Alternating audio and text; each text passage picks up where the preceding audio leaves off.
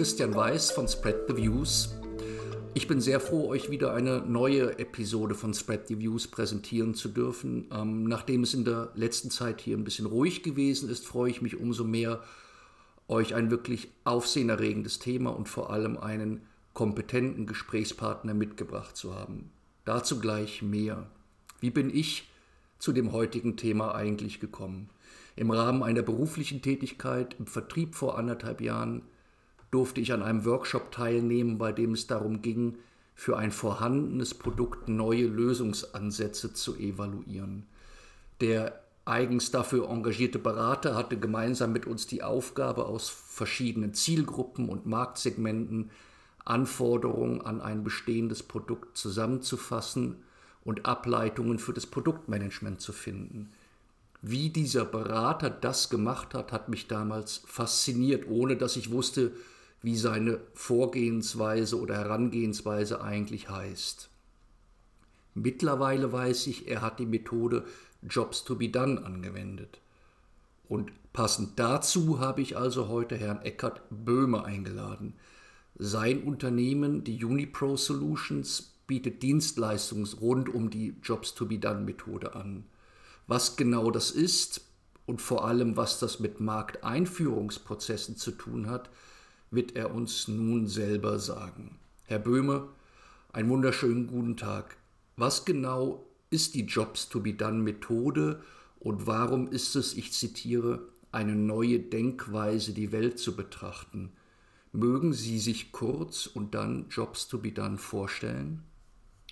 Ja, guten Tag, Herr Weiß. Das mache ich sehr gerne. Vielen Dank für die Einladung zu diesem äh, wirklich sehr spannenden Podcast. Ähm, ja, ganz kurz so etwas zu meiner Person. Ähm, von, der, von der Ausbildung her fange ich mal an. Äh, ich habe Wirtschaftsingenieurwesen studiert. Das war ja schon immer so ein äh, Studium, wo man versucht hat, die Lösung und den Kunden zu verstehen. Und dieses Thema hat mich im Prinzip das gesamte Leben begleitet. Ähm, ein, ein, ein wirklicher Milestone für mich war, vor fünf Jahren habe ich diese Jobs wie Done Theorie, von der Sie ja gerade gesprochen haben, selber kennengelernt und war, ich muss sagen, einfach schockverliebt, hm. ähm, weil es war eine wirklich, äh, eine, wirklich eine, eine für mich eine, eine neue Denkweise, die sich für mich ähm, äh, die, die das Thema Innovation für mich ganz neu erschlossen hat. Äh, was mich so sehr daran fasziniert war, dass ich gesagt habe, da mache ich da jetzt meinen Beruf draus, da gründe ich eine Firma drauf, war, war dass diese Jobs über Theorie viele Dinge ganz anders ansieht und anders aufgreift und anders umsetzt, als wir das bisher gemacht haben. Und Sie müssen wissen, ich war sehr lange bei einem großen Softwarekonzern tätig, die letzten Jahre in der Ausbildung der Marketingleute und habe denen sehr viele Dinge beigebracht, von denen ich jetzt überhaupt nicht mehr so überzeugt bin. Hm. Ein Beispiel, ähm, ja, diese typische Festlegung der Menschen in Zielgruppen, in Segmente, in Personas und solche Dinge, äh, was für mich mittlerweile nicht mehr so gut äh, funktioniert, weil ich denke, das ist einfach, ähm, was man da macht, ist nicht wirklich kausal hinsichtlich der, des Verhaltens, was die Kunden hinterher an den Tag legen. Also ja. da muss man nach anderen mhm. Dingen suchen. Ähm, wie gesagt, vor fünf Jahren habe ich das Thema kennengelernt, habe mich da sehr, sehr stark eingearbeitet, habe äh, den ersten Workshop hier äh, in, in, Deutschland auf Deutsch gegeben, habe da ähm, ja die ersten Kunden akquiriert, die ersten Projekte gemacht und habe jetzt im Mai äh, meine Firma dazu gegründet. Vorher war ich selbstständig, jetzt habe ich eine, eine Firma draus gemacht mit einem Geschäftsmodell dahinter und versuche Menschen zu helfen, diese neue Denkweise anzuwenden. Sie, so, Sie, Sie, sprechen von einer Denkweise, ich habe von einer Methode gesprochen, Herr Böhme. Worum, worum geht es in der Denkweise? Was ist der, der Kern des Gedankens bei Jobs to be done? Genau, also ich würde das eher als eine Denkweise äh, bezeichnen, weil es gibt verschiedene Ausprägungen, es gibt verschiedene Sichtweisen, wie diese Denkweise umgesetzt wird in der Praxis. Das würde ich dann eine Methode nennen also ein Prozess, mhm. Werkzeuge, eine bestimmte Vorgehensweise. Da würde ich sagen, das ist eine Methode. Jobs to Done ist eher ein, eine, wird ja auch, kommt ja aus dem, aus dem Amerikanischen, wird oft so als Theorie oder als Prinzip oder als Framework bezeichnet, was man dann ich sag mal, auskleiden kann für sich. Was wirklich äh, Grundlage dieser Denkweise ist, ist, ähm, dass man versucht, äh, den Menschen zu verstehen in seinem Ringen um Fortschritt. Also hier geht es nicht so ganz eng darum, ich möchte jetzt dem Kunden ein Problem lösen, weil das würde es einfach nicht so wiedergeben, wie es in der Realität sich präsentiert. Der Kunde kommt ja nicht aus dem Nichts. Er, ist, er hat ja einen Status quo. Ja. Und wir versuchen mit Jobs wie dann zu verstehen, wie wir dem Kunden helfen, diesen Status quo zu verlassen. Und das ist ja ein Prozess, wie wir, wie wir wissen, es ist ein Zyklus und ihn sozusagen zu einer neuen Lösung zu verhelfen. Das ist im Prinzip, was dahinter steht. Also es geht um das Ringen um Fortschritt, es geht darum, das Leben zu verbessern, kann man ja auch sagen. Ja. Und dafür versuchen wir, neue Lösungen dem Kunden anzubieten, sei es jetzt ein Produkt oder eine Dienstleistung oder ein Programm oder eine Kaufhilfe oder was auch immer. Also irgendetwas, was dem Kunden hilft, diesen Fortschritt zu realisieren. So kann man das vielleicht ganz gut zusammenfassen. Und wie genau machen Sie das dann mit Ihren Kunden?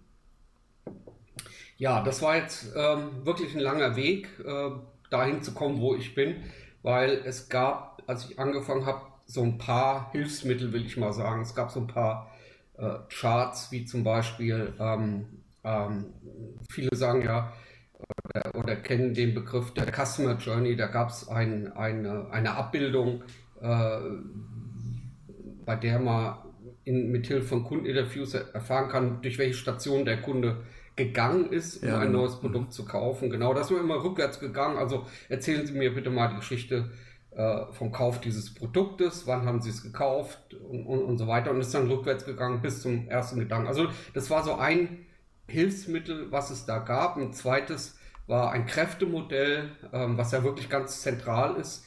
Ähm, das Kräftemodell, das sind die Gedanken und die Gefühle, die Kunden haben.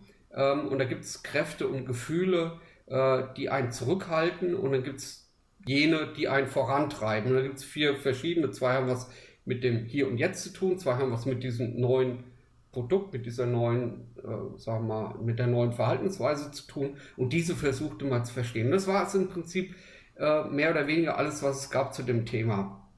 Im Sommer 2019 saß ich dann mit meinem damaligen Geschäftspartner zusammen und wir haben überlegt, was können wir denn machen? Was, wie können wir das Ganze denn äh, verbessern? Weil es ist A, sehr, sehr schwierig, Jobs wieder überhaupt zu erklären. Da brauchen wir sehr viele Worte. Das wollten wir eigentlich gar nicht mehr so machen. Und B, äh, auch die Anwendung. Gibt es nicht eine bessere Möglichkeit, äh, sich diese Theorie nutzbar zu machen? Äh, und dann, wie gesagt, im Sommer 2019 ähm, waren wir dann wieder sozusagen getrennt, jeder bei sich und jeder dann überlegt, wie können wir das verbessern. Und äh, ich habe dann sehr viele Wochen an einem Modell gearbeitet, wo ich gesagt habe, ich muss versuchen, die verschiedenen Aspekte der Jobs Theorie auf einem Canvas, auf einer Seite, auf einer Seite Blatt Papier sozusagen, ja. unterzubringen. Und das war eigentlich dieser spannende Prozess, weil wenn man das auf einer Seite unterbringen kann, so diesen, diesen gesamten Prozess des Fortschrittsmachens darzustellen, dann ist das viel einfacher zu verstehen. Dann sieht man auch die Zusammenhänge zwischen den verschiedenen Elementen. Was dabei dann herausgekommen ist, äh, das habe ich dann The Wheel of Progress genannt. Äh, mhm. Das ist ein Canvas, kennt man ja verschiedene mittlerweile so Canvas, die man so ausdrucken kann oder kaufen kann, an die Wand hängen kann, da kann man dann dran arbeiten. Und dieser Canvas, der hilft einem, ein Kundeninterview zu dokumentieren anhand von zwölf Variablen.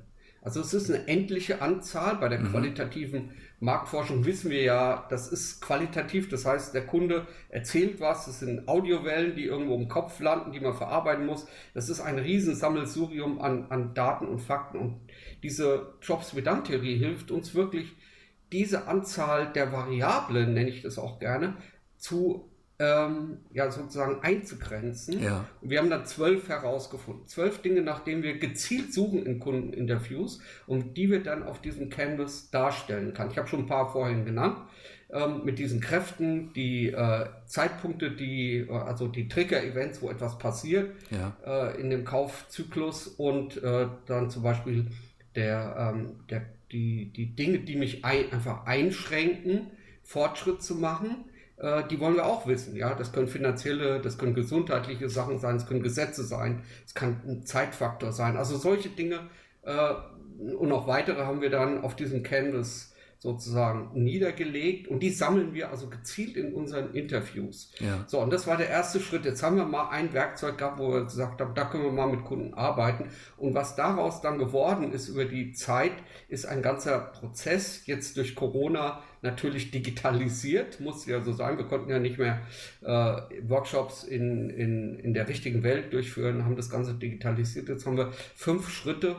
Ähm, Wobei vier davon kann man sagen, das ist die Kundenforschung und der letzte Schritt, das ist eigentlich der Schritt, wo jeder sagen soll, das interessiert. Also Kundenforschung könnte ich mir sparen, wenn es irgendwie nur ging. Vielleicht gibt es Leute, die machen das als Hobby ja. ja. und sagen, das finden sie toll, mit Leuten sprechen und Dinge herausfinden. Ist es auch, aber das ist eigentlich als Unternehmer ja nicht das, was uns interessiert, sondern was uns interessiert, ist wirklich der letzte Schritt, wo wir sagen, wir nehmen diese Ergebnisse, die wir herausgefunden haben, die haben wir ja sortiert, die haben wir gewichtet, da wissen wir, die existieren. Und mit denen wollen wir arbeiten. Und da habe ich im, im letzten Schritt habe ich äh, einen, einen weiteren sozusagen Canvas geschaffen, der im Prinzip das Wheel of Progress äh, aufgreift von der Struktur her. Und er schaut in diesen vier Phasen, des, durch die der Kunde durchgeht, wie kann ich ihn gezielt in jeder Phase äh, unterstützen, wie kann ich den programmieren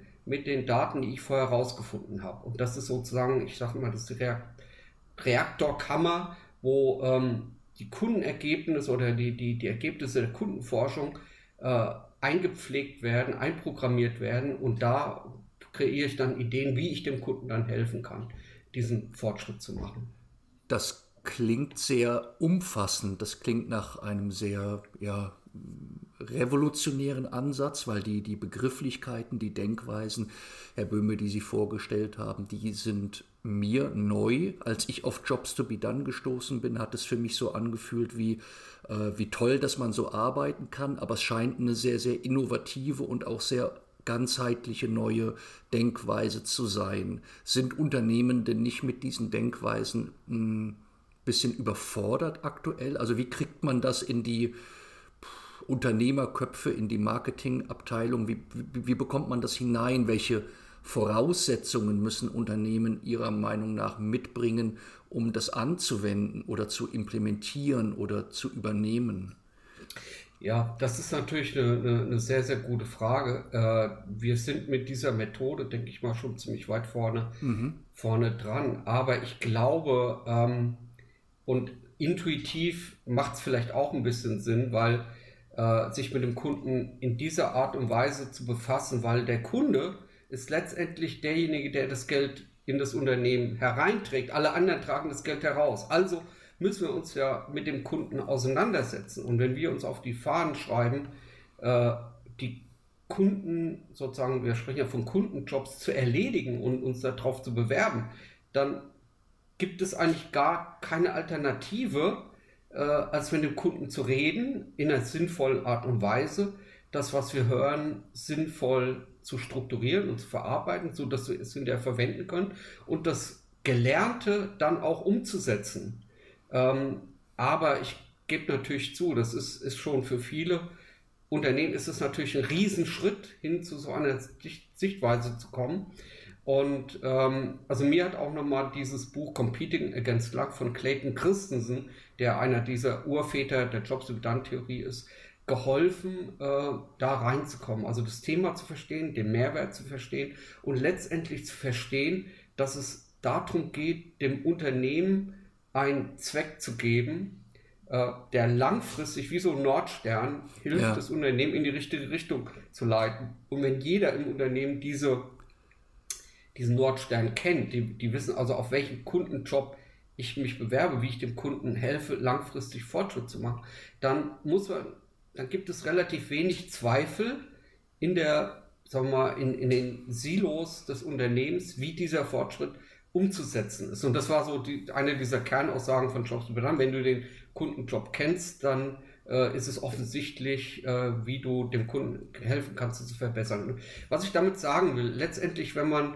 äh, sich so intensiv mit dem Kunden auseinandersetzt und wirklich versucht, seine Schuhe zu verlassen, um in die Kundenschuhe reinzugehen und äh, das diesen Zyklus grafisch auch visuell unterstützt abbilden kann, äh, dann kann man äh, viel zielgerichteter äh, drüber nachdenken, wie ich dem Kunden weiterhelfen kann. Und es spart sehr viel Zeit, weil ich muss nicht mehr so viel austesten, sondern ich sage nicht, dass man nicht mehr testen muss ja. Prototypen und so weiter. Das muss man immer noch machen. Also was jetzt die Lösung ist, die wirklich am besten passt.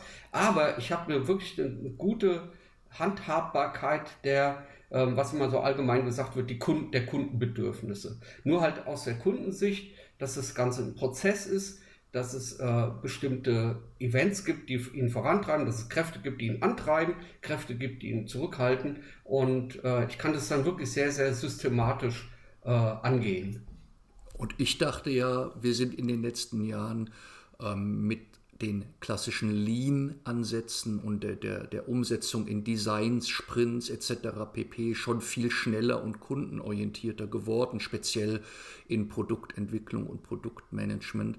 Ähm, aber das, was Sie andeuten, das, was Sie erklären, die Jobs to be done, Sichtweise, die scheint nochmal das Ganze, wie soll ich sagen, auf links zu stülpen. Ne? Das ist nochmal was anderes als einfach nur die Produktentwicklungsarbeit schneller oder schlanker zu machen?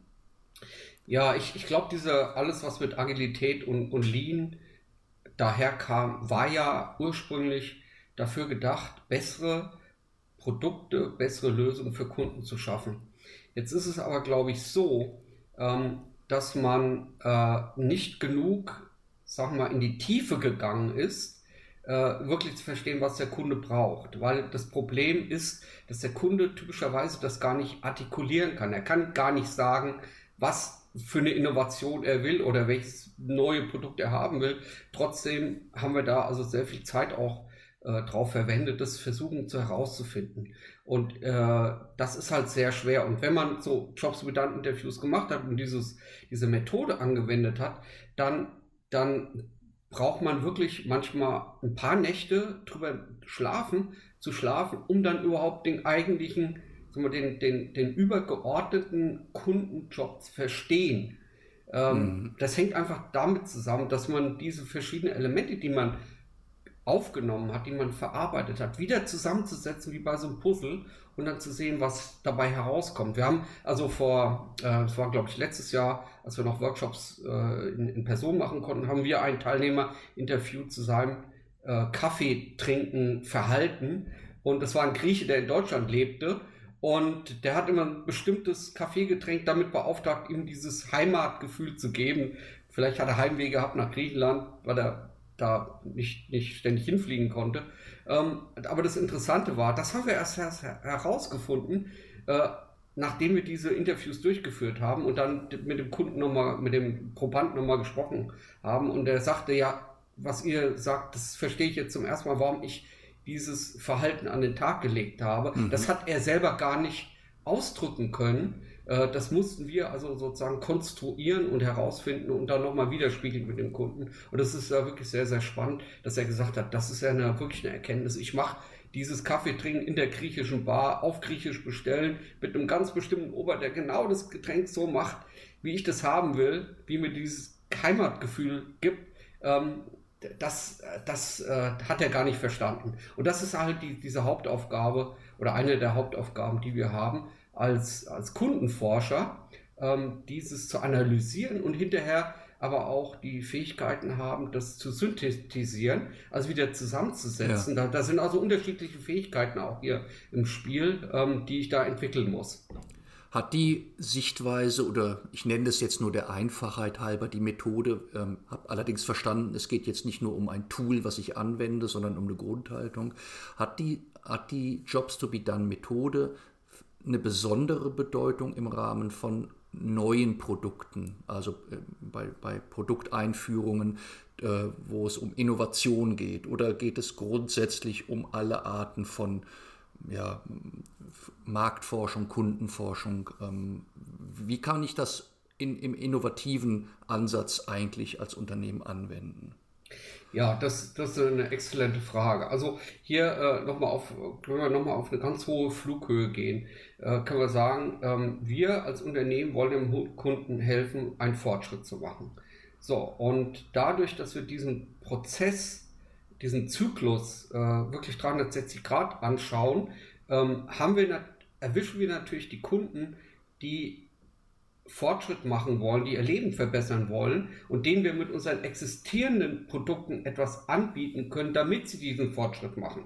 So, das ist mal so die, die eine ja. Sache. Also wie kriege ich den Kunden, wie helfe ich ihm, da in seinem Zyklus abzuholen äh, und auch im richtigen Zyklus abzuholen. Es geht ja nicht nur um den Einkaufszyklus, in dem er drin ist, sondern wir müssen auch verstehen, äh, von all den Zyklen, die durch die er durchgeht, welch, in welchen steckt er überhaupt, was ist dann, wo, was will er eigentlich erreichen. Da können wir ihnen also mit den existierenden Produkten, sagen wir mal, helfen, ähm, oder nicht, ja, mit den existierenden Produkten helfen, einen Fortschritt zu machen. Und da können wir äh, die richtigen Marketingmaßnahmen machen, weil wir kennen die, die Trigger-Events, wir kennen die Kräfte, äh, wir kennen die Einwände, das können wir im, im Vertrieb wunderbar verarbeiten. Da können wir ihm helfen, unsere existierenden Produkte zu kaufen. So, aber dadurch, dass wir Kunden hier ins Boot holen, interviewen, die äh, bestehende Produkte, sagen wir mal, das letzte, die letzte Innovation, das neueste Produkt, was wir haben, bereits einsetzen, sehen wir aber auch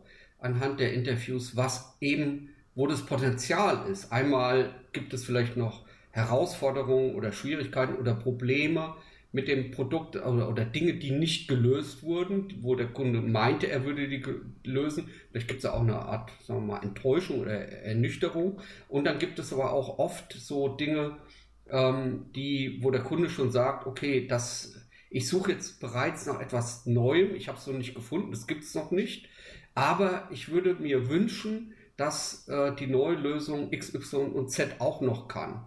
Ähm, und das sind diese Pains und Gains, von denen man oft spricht im, ja.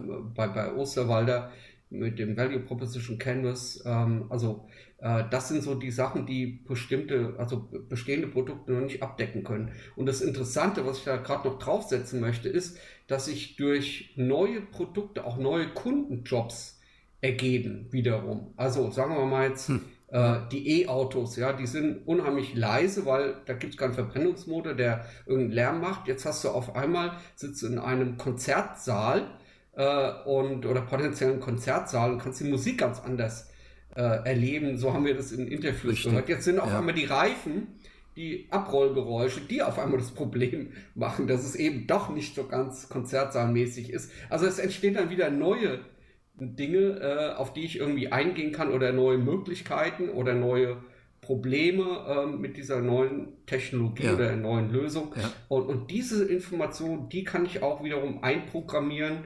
Ähm, und dann kann ich sagen, okay, lass uns mal überlegen, was können wir denn Neues schaffen? Also das ist eine Art kundenzentrierte Innovation, ja, ähm, äh, wo man auf Basis der, sagen wir, der Potenziale, die man erkennt, dann neue Dinge entwickeln kann.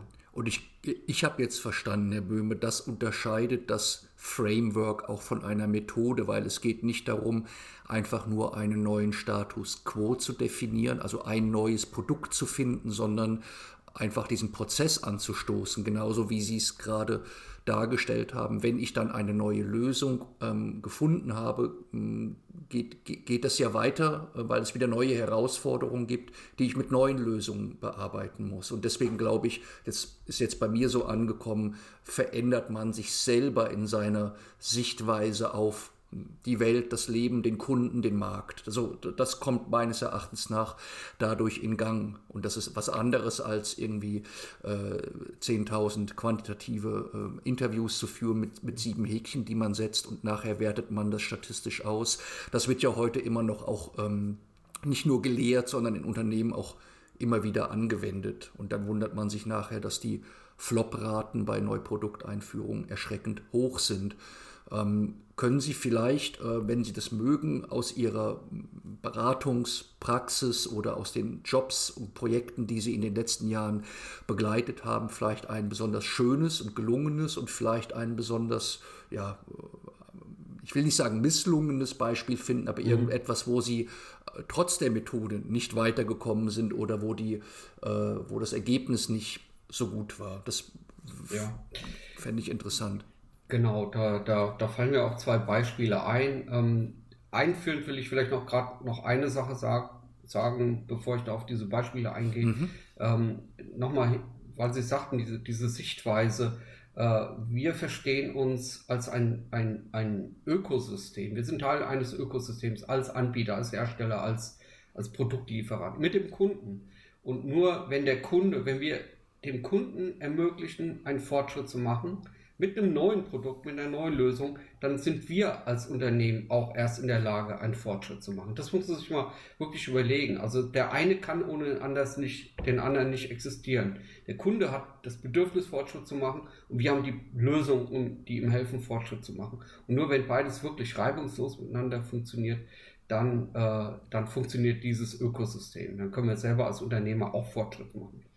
Ähm, jetzt nochmal zu dem Thema mit den Beispielen. Ähm, ein, gutes Beispiel, da habe ich mich auch wirklich sehr gefreut, als ich das vor zwei Jahren ähm, machen konnte, war, äh, das war noch vor dem Wheel of Progress mit dem Frankfurter Flughafen, äh, also der Fraport AG, ein Projekt zu machen im Frachtbereich, bei dem wir äh, diese Frachtkette auseinandergenommen haben, äh, inklusive den Endkunden, also den Versendern die wurden also da involviert, was auch sehr gut war, um wirklich zu verstehen, was könnte man denn jetzt in den nächsten fünf bis zehn Jahren verbessern.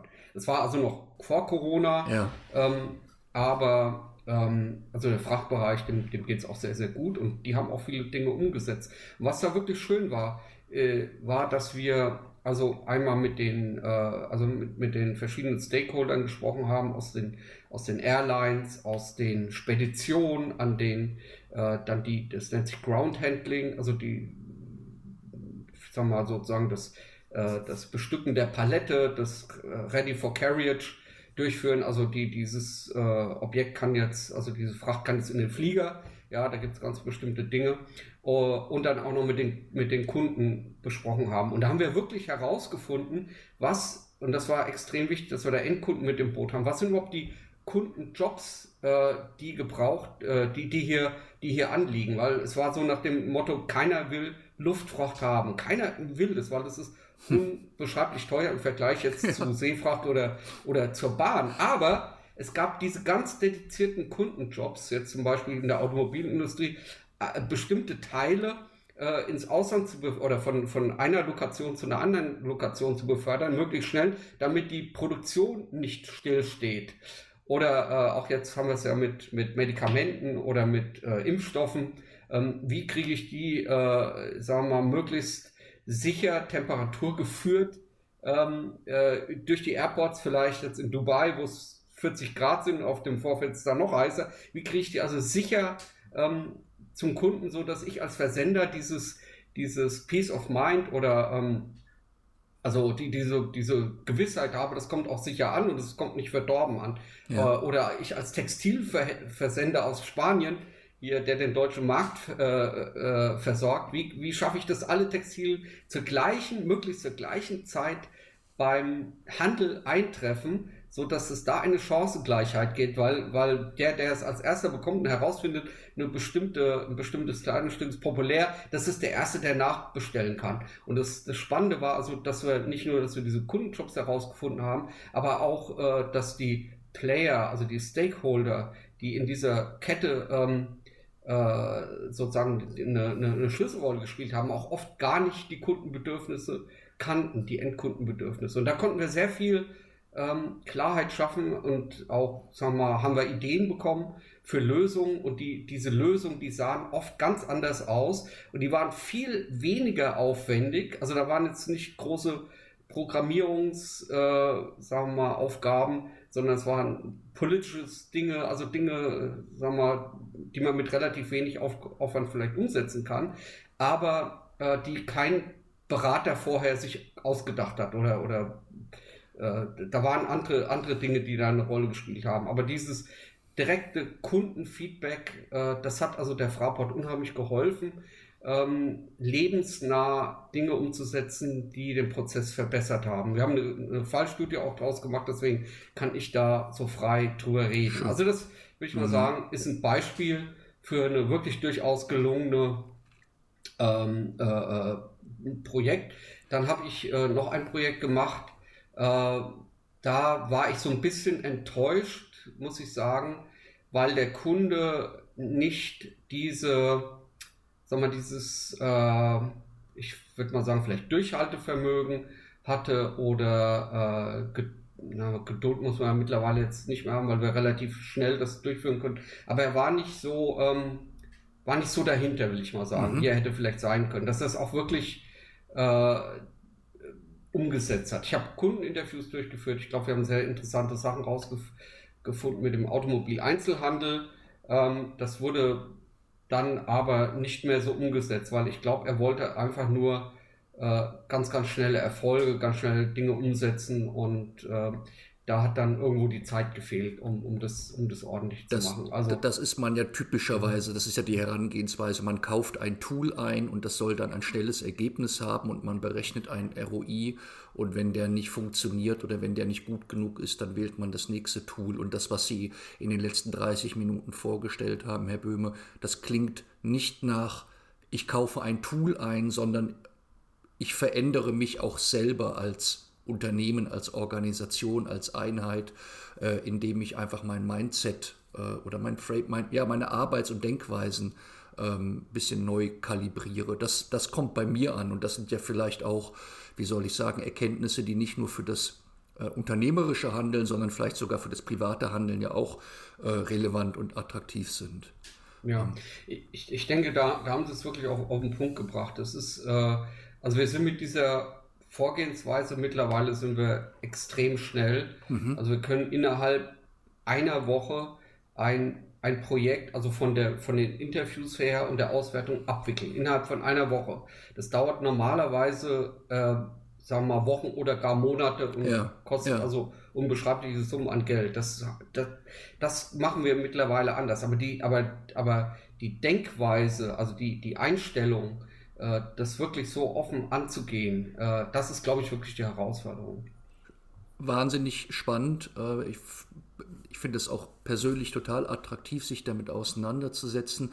Wohin führt der Weg von Unipro Solutions? Sie haben gesagt, Sie haben quasi in Anführungsstrichen gerade gegründet. Das ist, äh, Sie sind neu, nicht neu im Thema, aber neu mit Unipro. Äh, was sind Ihre nächsten Schritte kurz zum Abschluss äh, dieses Gespräches? Ja, das, ähm, das ist wirklich eine gute Frage. Äh, also alle Antworten habe ich mittlerweile noch nicht. Hm. Ich bin die letzten, muss ich sagen, die letzten fünf Monate äh, bin ich wirklich durch, ein, durch eine ganz steile Lernkurve gegangen, als ich äh, Anfang des Jahres gesagt habe, ich mache jetzt keine Selbstständigkeit mehr, ich gründe jetzt ein Unternehmen. Äh, waren ganz viele Gedanken äh, bei mir, was machst du eigentlich für ein Geschäftsmodell?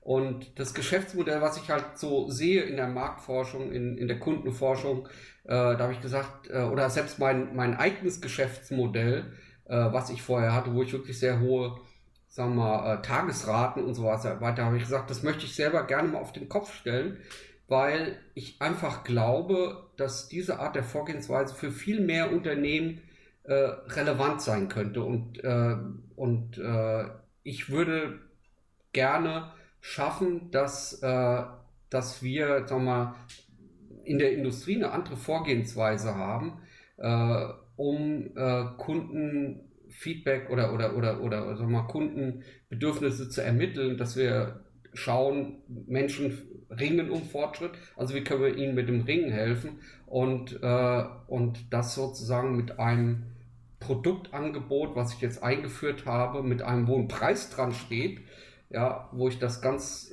anders mache als die meisten in der Industrie, die sagen, äh, lass uns mal telefonieren und herausfinden, was du kriegst und dann kriegst du Angebot. Das ist bei mir nicht mehr der Fall, sondern ich habe ja die Vorgehensweise, ich habe die Methode, ich habe die Tools, ja. ich weiß genau, was, ich, was hinterher bei rauskommt an, an, äh, an Ergebnissen. Also natürlich nicht projektspezifisch, aber ich kenne die Variablen, die hinterher rauskommen. Also warum kann ich, weißt du, wie lange das dauert, also warum kann ich da nicht, äh, sagen wir mal, einen Fixpreis machen? Und äh, ich glaube, da kommen wir hin, dass wir viele Sachen ähm, ich sag mal, im Dienstleistungsbereich als Produkt umsetzen und sagen, hier so sieht das Produkt aus, du kannst es fast fühlen, da ist ein Preis dran, du weißt, was du kriegst, du weißt, dass du für Ergebnisse zahlst und nicht für den Prozess oder meine Ausbildung oder meine Reputation, sondern du zahlst für diese Ergebnisse. Und ich glaube, das ist diese Denkweise, mit der ich weiter äh, mit, mit, äh, sagen wir, mit dem, was ich mache, äh, äh, an den Markt will und äh, ja, möglichst das Ganze auch irgendwo außerhalb von sagen wir Deutschland, Europa machen. Ich hatte schon Kunden in den USA. Also ich weiß, in anderen Ländern ist auch äh, Interesse dran und dann muss man halt sehen, wie kriegt man das skaliert. Aber das würde ich sagen, das sind so eigentlich so meine, meine nächsten Schritte, ja, äh, ja einfach weiterzukommen. Also ich wünsche Ihnen dabei auf jeden Fall sehr, sehr viel Erfolg. Ich hoffe und bin mir sehr sicher, dass wenn Menschen diesen, diese Episode, diese, diese Folge von Spread the Views hören, dass sie sich an Sie wenden werden. Ähm, ich kündige an, dass ich vielleicht Ihre Kontaktdaten, Ihre Webseite hier verlinke äh, auf der Webseite und in den Medien, in den Kanälen, in denen ich die Folge teilen werde. Ähm, Herr Böhme, ganz, ganz herzlichen Dank von meiner Seite. Ähm, wir hatten uns ja eigentlich vorgenommen, irgendwie, wir wollen es mal mit einer kürzeren Episode versuchen, aber das Thema ist so spannend, dass wir, glaube ich, beide noch eine Stunde weiterreden könnten. ähm, ich habe auch noch sieben Fragen. Vielleicht machen wir mal eine zweite Episode dazu.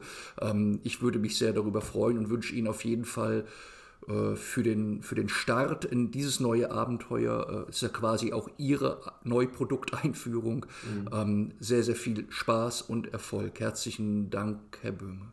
Ja, herzlichen Dank für die Einladung. Da nicht für, wie man in Norddeutschland sagt. Ich wünsche Ihnen einen schönen Tag noch. Tschüss. Danke gleichfalls. Tschüss.